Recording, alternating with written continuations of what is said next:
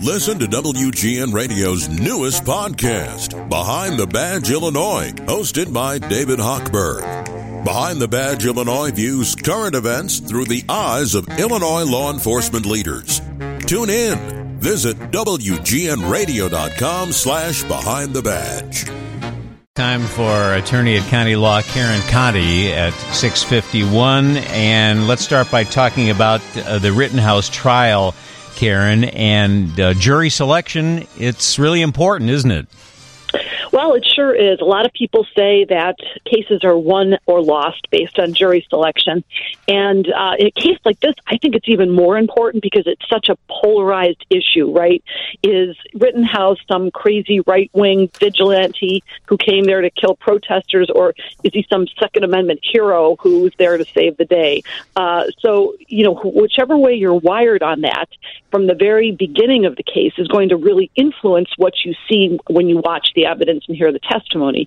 So uh, so we have uh, twenty jurors. Uh, they're all white, I believe, except perhaps uh, one Hispanic person. And uh, most of the people in that jury pool said they knew about the case. So everyone came with some awareness. What did you think of the judge's pretrial rulings? Well, he's a tough, crusty guy. I mean, he's been a judge for thirty-five years, probably the longest sitting judge in Wisconsin. And he, he made a couple rulings that have been talked about in the press. They, the, the ruling about not calling the people who died victims is a very common ruling by judges.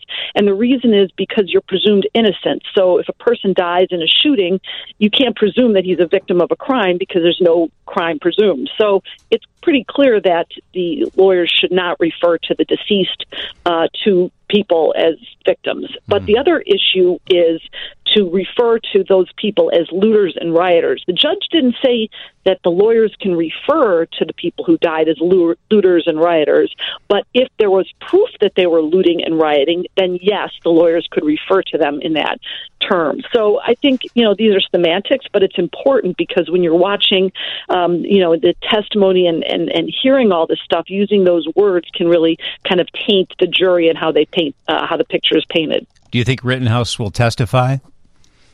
I almost think that he has to, because he has to tell the jury what he reasonably believed when he shot that gun three times. So there are three separate incidents where he shot the gun, and he's going to have to say to the jury, this guy was coming at me, this guy was threatening me with a skateboard on my head or whatever it is, and this is what I thought I had to do to save myself. He's going to have to say that because nobody else really can do that. On to the uh, Blackhawks. They held settlement talks yesterday, and apparently the two sides met for about an hour. What do you think topic one was, Karen? Money? Well, I think I think that's right. Um, now, remember, the, the lawyer here represents two people who were supposedly assaulted by this former um coach uh, for the Blackhawks. So I think maybe there's an initial settlement discussion about what are you demanding, what are you willing to pay, and if they're anywhere near uh, somewhere where they could meet in the middle, perhaps they continue the talks. But my guess is at this point there was a huge demand, and the Blackhawks maybe are going to try their luck in court to see if they can get some of these allegations dismissed.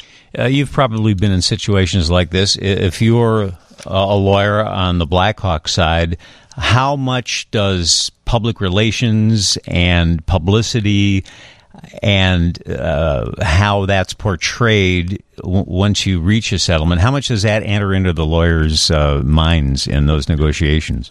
Well, it's big, Bob, because the, the leverage that you have when you're representing um, plaintiffs like this is that this was smeared all over the country. It was national news. There's a huge fallout, uh, two million dollars in fines. Stan Bowman is down as general manager. Joel Quenneville, you know, had to resign from his job in Florida. So you have all this fallout. So this is good for the plaintiffs in that you know that the Blackhawk wants to make Blackhawks want to make this right. You know, they want to set the tone to say, we feel bad, we should this should never have happened, we apologize, and here's the money, and let's let this thing go away, because the longer it goes, the more uh, bad publicity you're going to get on this. So, yeah, the fact that this is a high-profile case makes the case worth worth more in my eyes.